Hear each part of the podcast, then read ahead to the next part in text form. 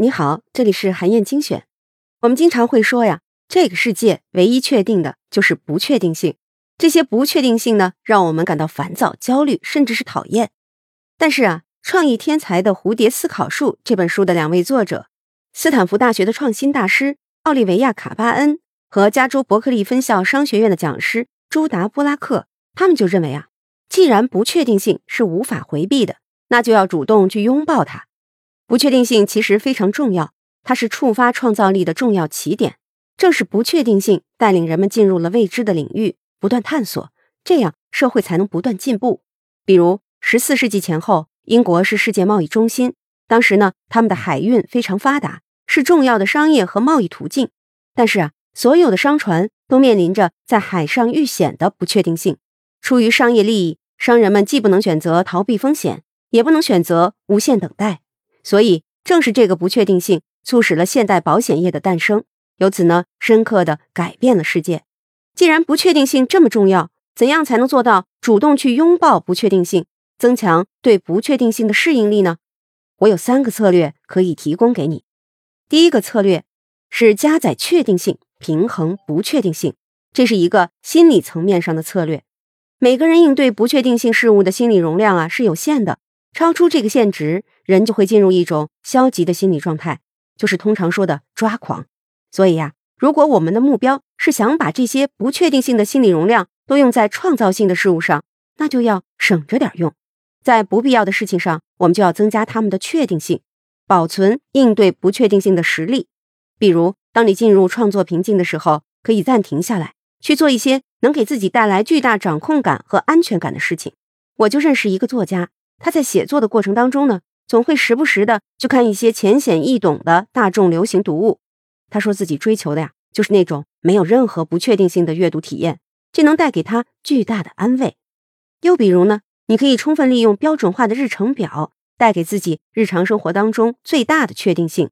研究者就分析了世界上两百多位最富有创造力的发明家，结果就发现，很多人都建立了自己标准化的日程表。这样一来，一天当中百分之九十的事情都是可以预测的，剩下百分之十的时间里呢，他们就可以大胆挑战不确定性。产生源源不断的灵感和创意。第二个策略呀，是像扑克玩家那样思考，这是一个思维层面上的策略。你一定玩过扑克牌，扑克游戏呢是个充满了不确定性的游戏，而扑克玩家们呢也就养成了用概率思维来对待生活的习惯。比如，他们会计算今天下雨了，打不到车的概率有多少呢？这个餐厅客满了，在接下来的十分钟里有空位的概率是多少呢？或者呀？我负责的新项目成功的概率又有多少呢？当用概率思维来对待生活当中的不确定性的时候呢，你就会更容易去接受事物发展存在多种结局这样一种结果。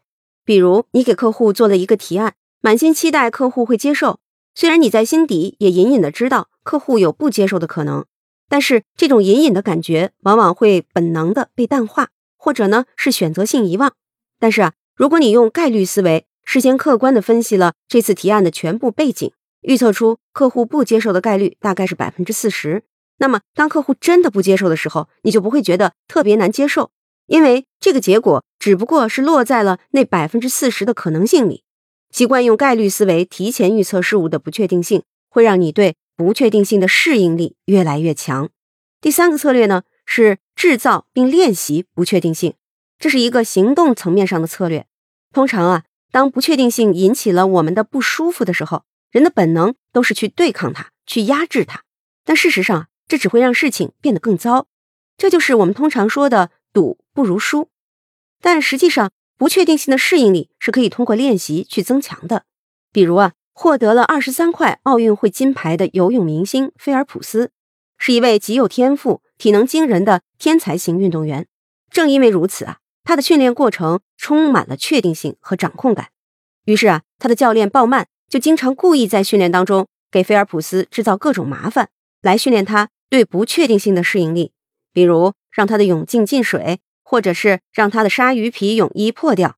久而久之啊，这种特殊训练反而让菲尔普斯对不确定性更加的习以为常，在竞赛中的战斗力啊也是成倍的增加。在日常生活里，你也可以像菲尔普斯的教练那样。故意给自己制造，并且呢练习一些小的不确定性，比如走一条不同的路线去上班，看一个之前从未看过的综艺节目，或者呀尝试用左手吃饭等等。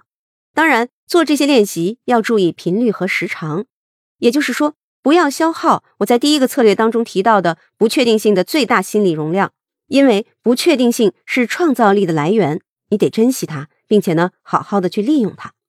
好，以上啊就是我为你分享的内容。我在阅读资料里为你准备了本期音频的金句卡片，欢迎你保存和转发，更欢迎你在评论区留言分享你的精彩观点。韩燕精选，明天见。